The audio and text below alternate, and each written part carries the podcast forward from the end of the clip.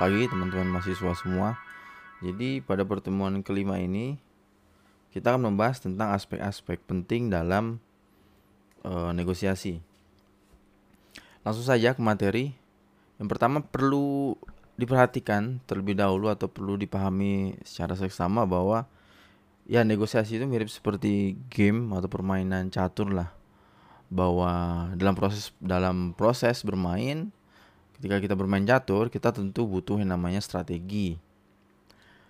Kemudian uh, kita juga sebelum menggerakkan pion atau kemudian menggerakkan kuda atau kemudian menggerakkan raja menteri atau ratu perlu mengantisipasi sekiranya bagaimana respon lawan. Jadi ketika kita gerakkan pion maju satu kotak atau kemudian dua kotak kira-kira apa yang akan dilakukan oleh uh, lawan. Termasuk juga dalam proses negosiasi ketika kita menyampaikan informasi A informasi B atau uh, menawarkan uh, klausul A klausul B kira-kira bagaimana respon dari uh, pihak oposisi? Kemudian yang ketiga kita perlu memahami kekuatan serta uh, posisi diri sendiri. Selanjutnya mengetahui tentang isu. Ini ini yang sangat penting. Jadi kita harus tahu uh, isu atau kemudian tema atau hal apa yang sedang kita negosiasikan gitu. Kemudian terakhir negosiasi melibatkan pemikiran, kemudian juga persepsi, kemudian uh, pas atau masa lalu dan juga emosi. Salah satu contoh masa lalu misalnya apakah dulunya kita uh, pernah berkonflik gitu dengan pihak oposisi atau kemudian dulunya itu sebenarnya adem ayem biasa-biasa saja kemudian baru ini adalah konflik pertama atau ini adalah, proses negosiasi pertama gitu loh dalam konteks uh, komunikasi dengan masyarakat misalkan nanti uh, kawan-kawan sekalian menjadi pemerintah desa gitu menjadi bagian dari pemerintah desa kemudian melakukan proses negosiasi dengan dengan masyarakat atau dengan kelompok masyarakat perlu diingat apakah ini adalah proses negosiasi yang pertama atau kemudian ini adalah uh, proses negosiasi lanjutan dari dari konflik-konflik yang sebelumnya sudah pernah terjadi. Nah, itu berkaitan dengan uh, apa ya gambaran sederhana bahwa negosiasi itu mirip seperti permainan catur seperti itulah. Kita butuh strategi, butuh mengetahui posisi dan juga harus melibatkan pemikiran, persepsi, emosi dan juga masa lalu. Nah, akan tetapi lebih spesifik lagi, lebih jelasnya itu apa saja aspek penting dalam sebuah negosiasi. Yang pertama tadi memiliki uh, perencanaan atau kemudian strategi yang jelas. Jadi sebelum proses negosiasi itu benar-benar dilakukan, kita sudah punya rencana, kita sudah punya strategi, kita sudah tahu hal-hal apa saja yang akan kita lakukan gitu. Atau lebih lebih detail nanti akan saya jelaskan di masing-masing slide ya. Nah, kemudian yang kedua itu kita harus fokus pada isu, bukan individunya. Jadi ketika kita bertarung misalnya kita fokus untuk uh, mencapai kemenangan bukan pada individu bahwa mungkin dia dulu uh, pernah menyudutkan kita atau kemudian kalau teman-teman tahu pertarungan antara Khabib dengan Con McGregor kan di mana McGregor dia uh, menyerang menyerang personality atau kemudian identitas agama serta keluarga dari Khabib gitu. Nah, sedangkan Khabib tidak dia dia tetap fokus untuk bertanding untuk uh, meraih kemenangan. Dia fokus pada isu gitu. Tidak tidak fokus pada individu si McGregor ini tadi bahwa dia tidak ingin balas dendam akan tapi dia ingin ingin menggapai atau kemudian mewujudkan kemenangan bagi dirinya. Itu aspek kedua. Kemudian aspek ketiga seperti saya jelaskan sebelumnya di materi-materi pertemuan kedua atau kemudian ketiga ya bahwa kan ada banyak jenis-jenis atau kemudian pendekatan dalam proses negosiasi. Ada yang dia nanti berujung pada win lose dan salah satunya ada yang berujung pada uh, win-win. Uh, yang perlu diperhatikan bahwa sebisa mungkin lah sebisa mungkin kita mencoba untuk menggunakan pendekatan uh, win-win solution dalam dalam hal ini yaitu pendekatan integratif. Lebih jelasnya nanti saya jelaskan di slide-slide berikutnya. Kemudian telusuri kepentingan-kepentingan lainnya. Nomor 4. Telusuri uh, hal-hal dasar atau kemudian hal-hal yang melatar belakangi uh, me mengapa pihak oposisi ingin melakukan negosiasi atau kemudian maksud saya mengapa pi pihak oposisi memberikan tawaran-tawaran A, B, C atau D gitu. Mengapa mereka memberikan informasi-informasi informasi A, informasi B gitu. Kenapa tidak informasi yang C atau D seperti itu. Nah, kita perlu tahu alasan-alasan dibalik semua itu. Selanjutnya yaitu uh, objektif. Kita memiliki pengukuran atau kemudian standar objektif di mana kita melihat isu itu, melihat permasalahan yang sedang dinegosiasikan sama gitu loh antara kita dengan pihak oposisi atau pihak lawan. Jangan sampai berbeda Nah, terakhir yang keenam yang keenam yaitu saling memahami. Saling mengerti, saling memahami gitu. Bahwa uh, proses negosiasi ini menjadi adalah proses yang cukup panjang dan mungkin akan sangat melelahkan. Maka di antara kedua belah pihak itu harus uh, saling memahami lah, saling mengerti dengan dengan keadaan. Baik, kita masuk yang pertama. Yang pertama yaitu merencanakan negosiasi. Sama seperti permainan bola bahwa sebelum kita bertanding kan kita harus sudah tahu dulu strategi apa yang ingin kita gunakan atau rencana rencana atau taktik seperti apa yang kita gunakan. Apakah formasi 4-4-3 atau kemudian formasi yang mungkin 1-4-5 gitu. Nah, itu sudah harus dipikirkan. Karena apa? Karena uh, beda lawan atau kemudian beda dalam dalam hal negosiasi misalnya uh, akan beda pendekatan yang kita gunakan. Ketika kita bernegosiasi dengan individu A, maka pendekatan yang digunakan adalah pendekatan uh, mungkin win-win solution akan tetapi ketika kita bernegosiasi dengan individu B uh, meskipun kita sudah menggunakan pendekatan win solution tapi kita harus memikirkan semisalnya terjadi deadlock gitu terjadi ketidaksepakatan setelah dilakukan negosiasi ber uh, berkali-kali maka hal apa yang harus kita lakukan seperti itu dan strategi ini tidak terbatas hanya pada negosiasi ya bahwa strategi itu diterapkan di berbagai macam aspek kehidupan atau dalam hal misalnya strategi pembelajaran kemudian dalam konteks covid juga bahwa pemerintah itu memiliki strategi penanganan konflik uh, covid maksud saya kemudian juga ada strategi pemberdayaan masyarakat. Jadi ya strategi atau rencana atau planning itu sangat sangat penting itulah bahwa itu harus kita pikirkan yang pertama jelas dengan tujuan posisi dan kepentingan Kemudian yang kedua itu mengetahui kekuatan dan kelemahan baik dari diri kita sendiri kemudian juga dari pihak lawan. Kemudian ada pendekatan min and max nanti saya jelaskan. Selanjutnya ada buat pihak oposisi itu merasa menang. Pertama kita harus jelas dengan tujuan kemudian juga posisi dan juga kepentingan uh, dibalik dari proses negosiasi ini. Kemudian coba kita harus membayangkan sekiranya uh, resolusi atau kemudian solusi seperti apa yang kita harapkan. Yang kemudian kita rasa menjadi fair, menjadi sama rata lah. Yang bisa menjadi alasan bagi kita untuk uh, menerima kesepakatan atau kemudian hasil dari proses negosiasi. Kemudian kita juga harus merencanakan informasi seperti apa yang kita miliki yang bisa kita sampaikan kepada pihak lawan atau informasi seperti apa yang tidak bisa kita sampaikan. Nah, itu perlu difilter dari awal. Termasuk juga informasi apa yang kita butuhkan dari pihak lawan. Nanti. Jadi kita butuh ketika proses dialog itu kita sudah jelas gitu. Uh, karena seperti penjelasan saya di pertemuan ketiga atau keempat itu bahwa uh, untuk untuk memudahkan proses negosiasi itu dibutuhkan ya komunikasi lah komunikasi antara antara masing-masing pihak Kemudian kita juga perlu mempertimbangkan tadi kekuatan atau kelemahan atau keuntungan atau tidak keuntungan dari diri kita sendiri dan juga dari pihak lain. Karena apa? Karena ini sekali lagi mempengaruhi strategi yang akan kita gunakan. Apakah kemudian menjadi sangat ofensif atau kemudian menjadi sangat defensif dalam posisi bertahan gitu. Ke, kemudian uh, kita harus clear lah, harus clear atau jelas dengan hal-hal yang penting bagi kita termasuk uh, isunya termasuk juga tujuan termasuk kita perlu memikirkan apabila ternyata proses negosiasi ini gagal langkah apa yang akan kita ambil di kemudian hari Nah, kita masuk yang ke pendekatan min and max tadi.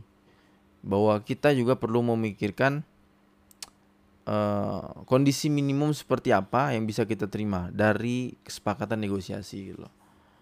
Atau kemudian kondisi maksimum seperti apa yang bisa kita minta dari proses negosiasi. Atau kemudian juga kondisi maksimum seperti apa yang bisa kita berikan kepada pihak lawan dalam banyak hal ya bisa itu terkait informasi atau terkait dengan uh, bergaining tawaran-tawaran kepada pihak lawan gitu dalam hal pemberdayaan masyarakat di desa misalnya ketika teman-teman nanti menjadi perangkat desa dan juga uh, melakukan melakukan negosiasi dengan masyarakat gitu kemudian di, perlu dipikirkan kira-kira uh, apabila dalam konteks anggaran misalnya anggaran bantuan untuk masyarakat kelompok rentan makanya perlu dipikirkan dari pemerintah desa sendiri mampu untuk memberikan seberapa banyak entah itu dalam bentuk rupiah mungkin hingga uh, puluhan juta atau kemudian dalam bentuk kakak gitu maksimum 30 kakak di satu desa seperti itu. Nah, itu perlu dipikirkan sebelum sebelum proses negosiasi terjadi. Kemudian juga perlu dirancang sekiranya tawaran minimum seperti apa yang bisa kita berikan. Artinya uh, entah itu nanti dari pihak lawan atau posisi atau kemudian dari masyarakat tidak minta kepada kita, tapi itu adalah tawaran minimum yang pasti akan kita berikan. Contohnya, misalnya kita akan kita pasti akan memberikan bantuan sejumlah 20 KK gitu. Jadi ketika pihak oposisi meminta kemudian tidak mengetahui tentang informasi tersebut, kita udah pasti akan memberikan bantuan tersebut kepada masyarakat. Dan selanjutnya yaitu coba prediksi sekiranya apa jawaban atau kemudian respon dari tawaran tawaran-tawaran dan juga permintaan-permintaan yang kita berikan kepada uh, pihak lawan dalam konteks masyarakat dan pemerintah desa tadi. Misalnya kita uh, menyepakati untuk hanya memberikan 25 bantuan uh, untuk merespon Covid gitu ya 25 25 kepada 25 kakak gitu. Sekiranya sekiranya perlu dipikirkan responnya, respon di forum seperti apa. Apakah kemudian akan ada ayem atau kemudian akan ada terjadi gejolak yang lebih gitu. Atau kemudian masyarakat yang menerima menerima saja kan gitu. Nah, jadi sebelum proses negosiasi benar-benar dilakukan, maka strategi kita perlu merancang atau merencanakan strategi bagaimana stra bagaimana negosiasi ini akan berjalan versi kita sendiri. Nanti kan akan dipadu padankan dengan versi dari uh, pihak oposisi atau pihak lawan. Kemudian selanjutnya kita harus fokus pada isu bukan individu. Bahwa uh, kita itu tidak se tidak sedang bertempur atau kemudian melawan individunya atau kemudian kelompoknya. Tapi kita sedang memperebutkan atau kemudian uh, ia bertarung pada isu-isu atau kemudian pada problem atau kemudian uh, pada pencarian sebuah solusi. Hindari, hindari untuk menyudutkan atau menyerang identitas pihak lawan. Contoh, ketika nanti teman-teman mahasiswa menjadi aparat pemerintah desa, kemudian uh, melakukan negosiasi dengan masyarakat lagi ya hindari untuk menyerang identitasnya contohnya misalnya ah ini si A kamu itu dulu saudara dari uh, apa ya dari oposisi saya ketika nyalon gitu kemudian tidak dibantu gitu nah itu harus harus dihindarkan bahwa kita fokus untuk menyelesaikan isu atau kemudian menyelesaikan permasalahan Kemudian bagaimana kalau terjadi sebaliknya? Ternyata dari pihak lawan yang kemudian menyerang identitas kita. Mereka tidak fokus pada isu. Nah, kita harus tetap berpikir rasional dan juga fokus pada tujuan dari negosiasi, yaitu pemecahan masalah. Jangan sampai terpancing oleh oposisi dan coba pahami alasan kenapa pihak lawan melakukan itu. Apakah ada hal-hal salah yang kita lakukan atau kemudian pihak lawan itu sebenarnya sudah hampir sudah hampir kalah kemudian uh, karena karena posisi mereka hampir kalah kemudian mereka justru menyerang identitas kita tidak fokus pada isu tidak fokus pada problem yang sedang dinegosiasikan nah itu aspek kedua ya fokus pada isu bukan individunya fokus pada problem fokus pada pencarian mas uh, solusi bu- fokus pada uh, berbagai hal, bukan identitas, bukan personality dari pihak oposisi atau pihak lawan. Nah, selanjutnya itu bahwa dalam proses negosiasi kan kita tadi sebelumnya sudah belajar ada ada banyak sekali pendekatan pendekatan yang bisa digunakan untuk uh, melakukan proses, melakukan sebuah negosiasi. Sebentar.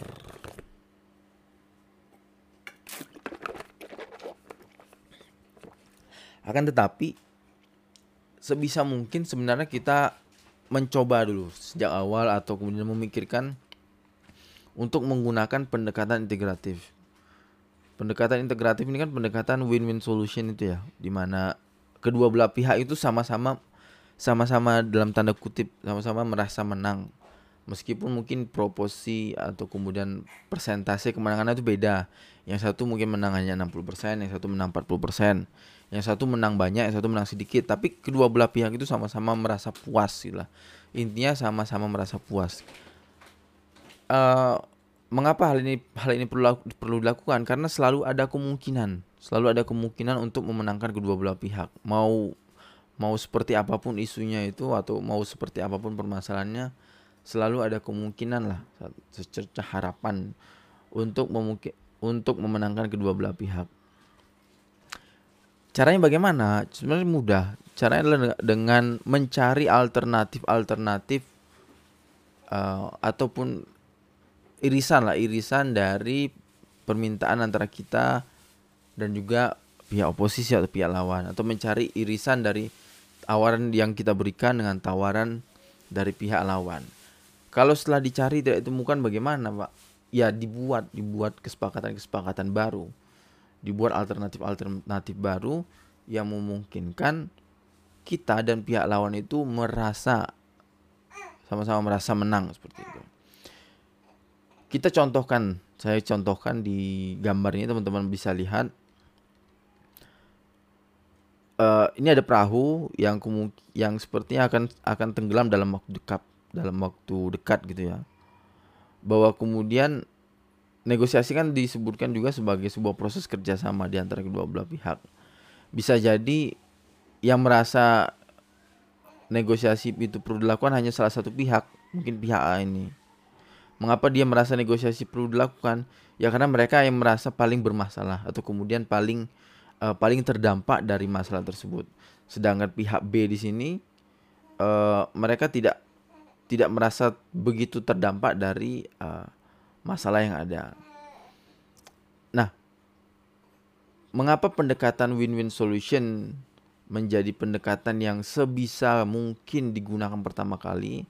Karena bisa jadi permasalahan itu adalah permasalahan laten yang di mana salah satu pihak dalam hal ini pihak B itu dia tidak merasa bahwa itu masalah akan tetapi Apabila masalah tersebut benar-benar terjadi, apabila uh, apa ya, perahu atau kemudian boot ini benar-benar tenggelam, yang merasakan kesengsaraan itu kedua belah pihak, tidak hanya pihak A saja. Makanya perlu dicari win-win solution di sini. Dari sini seharusnya ketika proses negosiasi dilakukan atau kemudian ya proses negosiasi kan proses dialog ya. Seharusnya pihak B ini merasa juga merasa untuk merasa terpanggil lah atau kemudian merasa uh, merasa harus memberikan bantuan kepada pihak A atau kemudian merasa harus memberikan informasi-informasi atau kemudian memberikan tawaran-tawaran yang bisa menguntungkan pihak A. Karena apa? Karena sekali lagi bisa jadi tawaran-tawaran dan informasi yang diberikan oleh pihak B ini justru akan menyelamatkan dirinya juga. Jadi uh, bisa jadi kedua belah pihak tidak akan terkena masalah. Jadi baik pihak, baik pihak A dan pihak B itu sama-sama selamat. Ketika sama-sama selamat artinya apa? Artinya win-win solution. Kemenangan untuk kedua belah pihak. Coba bayangkan kalau yang digunakan adalah pendekatan win-lose. Ketika pihak B ini hanya menonton, melihat bahwa ya, ya itu kan masalah kalian gitu. Itu masalah kalian karena kan ada ada di koridor sini saja ya.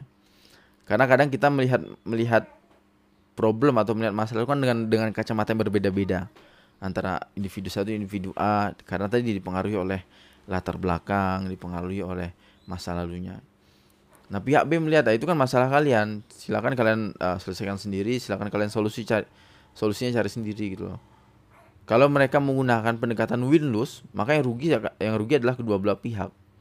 Termasuk pihak B juga, sama-sama tenggelam, sama-sama bajunya menjadi basah seperti itu. Nah, poin penting yang ingin saya sampaikan adalah utamakan, utamakan, selalu utamakan mencari pendekatan integratif atau win-win solution. Dan ini menjawab pertanyaan saya di materi sebelumnya ketika saya bertanya sekiranya pendekatan apa yang paling bagus atau paling baik menurut teman-teman sekalian kan gitu. Kemudian ada menjawab uh, ada pendekatan apa ya yang win lose kemudian uh, pendekatan yang behavioral seperti itu. Pendekatan struktural uh, ya itu bisa digunakan akan tetapi yang lebih tepat sebenarnya adalah pendekatan integratif di mana kedua belah pihak itu sama-sama menang. Win-win solution. Oke kita masuk yang ketiga yang ketiga yaitu uh, telusuri kepentingan-kepentingan lain atau kemudian latar belakang atau kemudian dasar hal-hal yang paling mendasar atau kemudian inti atau kemudian pokok seperti itu ya. Di balik informasi, di balik tawaran-tawaran yang diberikan dari pihak oposisi. Karena kita tadi menggunakan pendekatan integratif, dan dengan harapan hasilnya adalah win-win solution, maka fokus kepada kepentingan kedua belah pihak. Kita selain memikirkan kepentingan kita sendiri, kita juga harus memikirkan kepentingan orang lain. Kemudian cari sebanyak mungkin persamaan dengan bertukar informasi. Karena apa? Karena bisa jadi uh, ketika salah satu pihak misalnya ada ada yang berdebat ini pihak pihak A. Kemudian di sini pihak B ya. Mereka berdebat. Karena bis, kadang bisa jadi bahwa perdebatan atau proses negosiasi itu menjadi sangat alot karena ada informasi yang belum diberikan antara satu dengan yang lainnya. Belum ditukarkan antara satu dengan yang lainnya. Contohnya apa? Contohnya seperti kalau teman-teman ingat di materi sebelumnya saya mencontohkan dengan jadi ada dua dua orang anak anak A kemudian juga ada anak B gitu ya.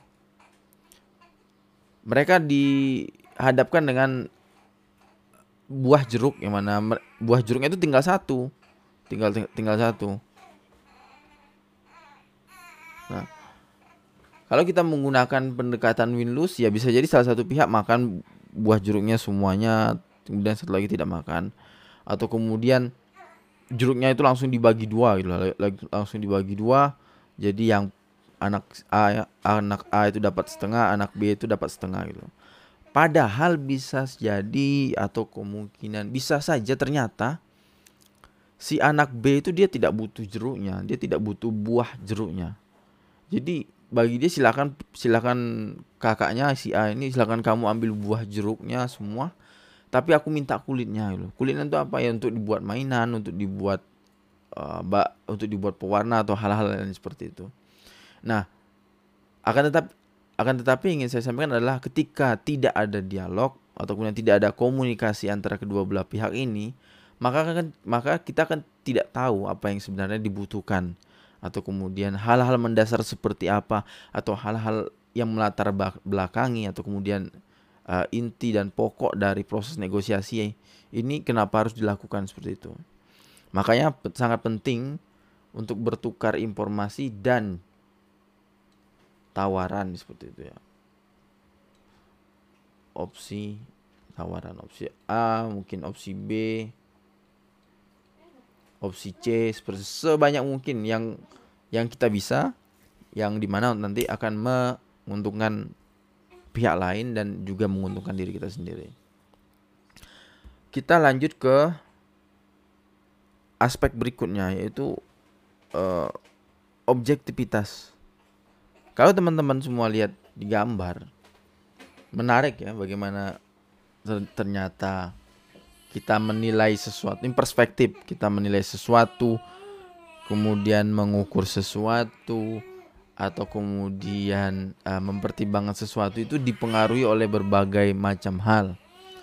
Misalnya latar belakang pendidikan kita, atau kemudian latar belakang sosial ekonomi kita, atau latar belakang uh, geografis kita. Contohnya, ketika nanti teman-teman melakukan proses pemberdayaan masyarakat atau negosiasi dengan masyarakat pesisir pantai. Maka mereka melihat pantai itu sebagai uh, sebagai bagian dari kehidupan mereka.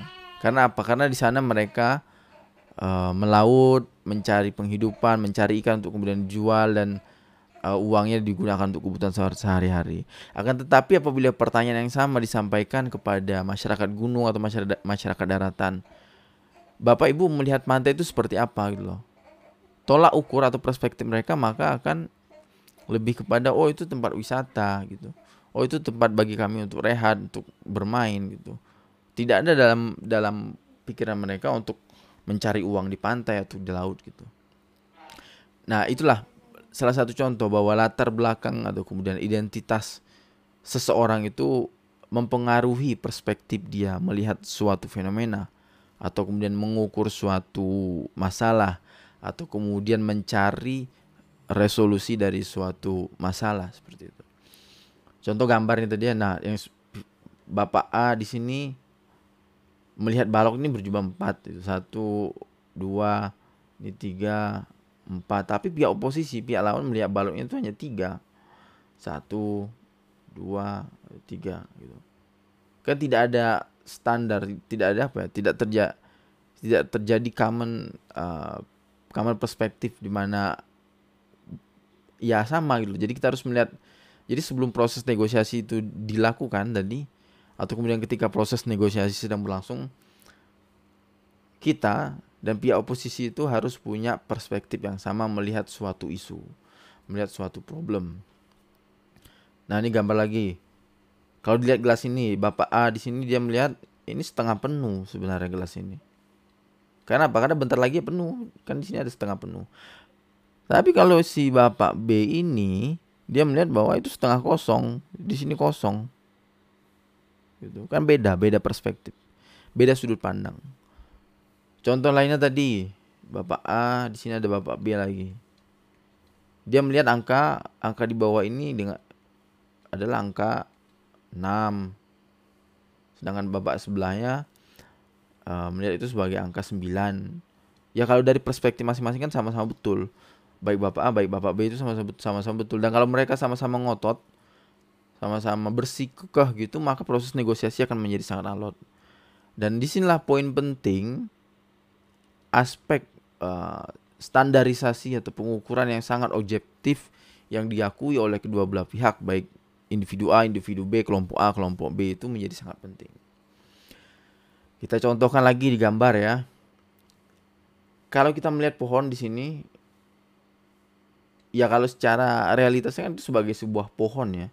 Intinya ya, ya itu pohon saja. Orang melihat itu pohon, entah itu pohon buah, pohon mangga, pohon nanas terserah. Be, intinya itu adalah pohon seperti itu. Di sini pihak A, anak A ini melihat itu sebagai pohon. Akan tetapi pihak B enggak dia melihat bahwa pohon itu adalah tempat nyari makanan. Kenapa? Karena ada buah apel atau atau kemudian ada buah mangga atau kemudian uh, ada buah sirsa gitu. Dia melihat buahnya gitu. Tapi dia tidak melihat itu sebagai sebuah pohon, gitu. tapi dia melihat itu sebagai hal lain. Berbeda lagi dengan orang si C ini bahwa dia melihat pohon itu sebagai uang. Kenapa bisa jadi uang? Ya kalau itu kalau buahnya dijual kemudian jadi uang, kemudian dia bisa beli hal-hal lain dari dari pendapatan uh, menjual buahnya. Kalau tadi kan si yang si anak B ini dia hanya melihat itu sebagai buah yang bisa dikonsumsi, bisa dimakan gitu. Kita kembali ke si C lagi. Dia melihat itu sebagai pohonnya sebagai uang. Kenapa? Ketika ditebang mungkin bisa di bisa dibuat diolah menjadi kursi atau kemudian dijadi me, uh, meja atau kemudian dijadikan uh, olahan kerajinan tangan seperti itu. Jadi uh, kelas di sini ya kelas kelas itu bukan dalam arti tempat ya tapi kelas itu kelas itu adalah status sosial, ekonomi, sta, uh, status pendidikan seseorang itu mempengaruhi perspektif sudut pandangnya. Nah, dan dalam proses negosiasi sebaik itu sebelum dilakukan negosiasi ataupun ketika sedang berlangsung kita harus punya standar pengukuran sama melihat suatu isu atau problem yang sedang dinegosiasikan. Cobalah untuk mencari hasil dengan standar yang objektif. Negosiasi harus berlandaskan kepada prinsip dan hasil akhir, bukan atas dasar emosi dan tekanan dari berbagai pihak. Gitu. Kita lanjut ke slide berikutnya. Nah, slide slide berikutnya tuh yang terakhir ini ya, saling memahami lah. Saling memahami itu berarti ya know know your enemy gitu. Atau know her atau know him gitu atau kita harus tahu uh, latar belakang atau kemudian harus mengetahui posisi, harus mengetahui Eh, kekuatan, kekurangan tujuan, kebutuhan, keinginan dari pihak lawan seperti itu. Kita harus memikirkan juga personality dari pihak lawan. Apakah dia orang yang sangat uh, strict gitu ya, sangat sulit, sangat sulit diajak kompromi, orangnya be eh, bebal seperti itu. Apakah dia pihak yang ya toler tolerir, mudah diajak berdiskusi Kemudian kita juga perlu memahami kira-kira strategi apa sih yang digunakan oleh pihak oleh dia gitu loh. Bahwa kemudian dari proses saling memahami ini maka akan tercipta yang namanya understanding lah, understanding atau kesepakatan atau um, mutual atau common agreement gitu ya, common agreement.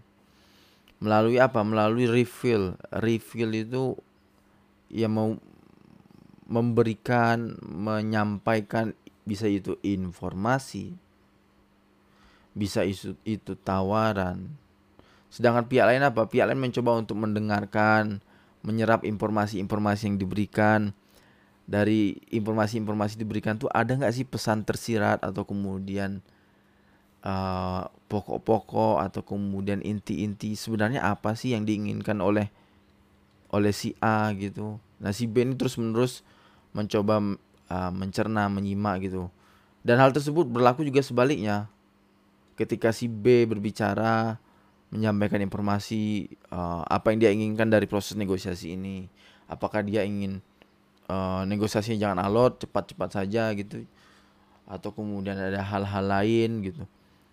Dan si pihak ini kemudian masuk ke tahap proses mendengar menyimak gitu kemudian menyimpulkan gitu. Setelah disimpulkan dilakukan lagi proses konfirmasi benar gak kalau ternyata kamu bapak ibu sekalian itu hanya ingin bantuan saja bantuan untuk uh, merespon covid atau kemudian sebenarnya ingin uh, diberikan pelatihan pelatihan kerja supaya uh, bisa menghasilkan pendapatan sendiri atau kemudian hanya ingin diberikan bantuan dalam bentuk uang cash seperti itu. Nah ini kedua belah pihak melakukan proses dialog bertukar informasi dan tawaran untuk mencapai apa? Mencapai ya tadi common agree, mutual agreement lah. Mutual atau common agreement. Fokus untuk dirimu dan pihak oposisi.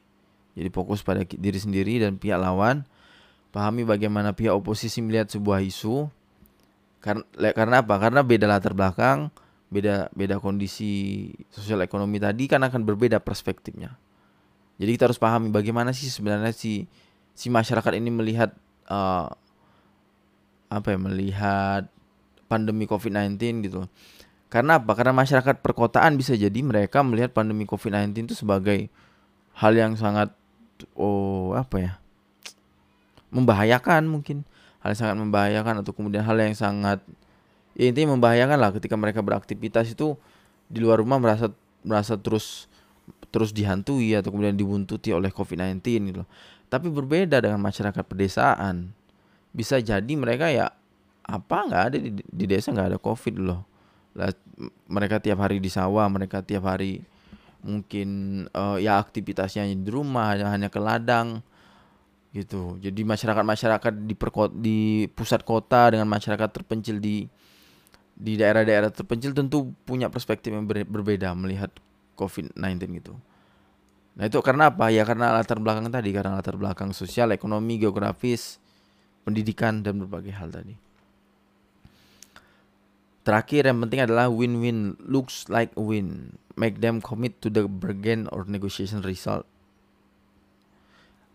Sebisa mungkin kita mencoba untuk menggunakan pendekatan win-win solution yang integratif tadi supaya apa? Supaya hasilnya adalah kemenangan bagi kedua belah pihak. Meskipun kemenangannya hanya yang satu itu kemenangan banyak, yang satu kemenangan dikit, yang satu mungkin presentasi menangnya 80%, yang satu 20%, tapi ketika proses negosiasi buat pihak lawan itu seakan-akan atau seperti mereka menang gitu lah. Karena apa? Karena penting. Penting sekali membuat pihak lawan itu menjadi merasa menang supaya mereka itu komitmen dengan uh, hasil hasil dari hasil dari negosiasi gitu. Misalnya ketika hasil dari proses negosiasi adalah kita harus melakukan uh, kedua belah pihak ya melaku, melakukan melakukan A, B, C, D gitu. Dalam hal ini contohnya merespon COVID-19. Jadi masyarakat harus uh, menggunakan masker atau kemudian mencuci tangan. Dan pemerintah kemudian memberikan spot-spot tempat cuci tangan gitu atau kemudian dalam waktu sebulan atau per tiga bulan memberikan masker gratis ke, rum ke rumah tangga gitu. Nah, dalam hal ini dengan membuat masyarakat menjadi merasa menang, menjadi merasa safe, menjadi merasa aman, maka masyarakat mas tidak akan merasa terbebani lah dengan uh, berbagai list to do uh, aktivitas A, aktivitas B, C tadi yang harus di yang harus dilakukan setelah proses negosiasi. Dengan demikian kepentingan kedua belah pihak kan akan menjadi menjadi apa? Menjadi terpenuhi lah, menjadi terpenuhi uh, dan terlihat tidak ada pihak yang dirugikan. Gitu. Ketika tidak ada pihak yang dirugikan, semua akan merasa senang, semua akan merasa bahagia, semua akan menjalankan atau kemudian mengaplikasikan atau kemudian menerapkan kesepakatan dari negosiasi dengan senang hati. Nah ini terakhir pendek saja. Uh, ada aspek-aspek pendukung proses negosiasi yaitu personality, kemudian per, ya style juga. Uh, apakah orang yang menggebu-gebu atau kemudian orang yang bebal tadi kemudian physical space gitu bahwa dalam proses negosiasi juga perlu dicari secara lokasi ya tempat mungkin yang netral tempat yang netral tempat yang di mana masing-masing pihak itu merasa tidak uh, tidak dihantui tidak terin, terintimidasi gitu dalam konteks antara negosiasi antara pemerintah desa dengan masyarakat mungkin ketika ketika forum negosiasi atau proses negosiasi di balai desa, masyarakat itu menjadi menjadi enggan, menjadi sungkan, menjadi takut untuk bersuara, untuk menyampaikan pendapat. Tapi mungkin berbeda ketika proses negosiasi itu dilakukan di forum-forum informal, mungkin di rumah Pak RT atau kemudian di rumah salah satu warga yang menurut mereka dituakan gitu. Jadi perlu dipertimbangkan juga itu supaya apa supaya tidak ada satu salah satu atau salah satu pihak yang terintimidasi kemudian perlu dipikirkan yang tadi masa lalu atau past interaction apakah ini proses negosiasi yang pertama atau kemudian ini adalah proses negosiasi lanjutan karena apa karena strateginya akan berbeda gitu pendekatannya akan berbeda kemudian perlu dipikirkan time pressure apakah proses negosiasi ini harus dilakukan dalam waktu dekat dan solusinya harus dicari dalam waktu dekat. Karena apa? Mungkin masalahnya urgent atau kemudian masalah ini sudah berlarut-larut gitu. Atau kemudian sebenarnya uh, proses negosiasi itu tidak begitu penting, hanya menjadi salah satu saja lah. Salah satu cara uh, untuk mungkin mencari atau menggali informasi di masyarakat sehingga sehingga mungkin tidak harus dilakukan dalam waktu dekat, bisa di bisa diulur dulu, kemudian uh, pencarian hasil dari masalah yang diperdebatkan itu tidak harus pada saat itu juga tapi mungkin bisa jadi setelah 2 sampai 3 kali proses negosiasi. Karena apa? Karena karena negosiasi itu kan adalah sebuah event ya. Sebuah event tuh kayak sebuah proses yang uh, ya jangka panjang gitu. Jangka panjang dan terjadi ada ada ada kejadian-kejadian tertentu gitulah. Jadi tidak tidak tidak sebagai sebuah proses yang ketika dilakukan sekali langsung jadi atau kemudian langsung ditemukan kesepakatan di antara kedua belah pihak. Sangat sangat kecil persentasenya. Kemudian subjektif, subjektif utilities selanjutnya yaitu understand the context for the conflict. Nah, memahami konteks permasalahan atau isu tadi. Baik teman-teman, mungkin itu dulu untuk materi pada pertemuan kelima ini tetap jaga kesehatan sampai jumpa di pertemuan berikutnya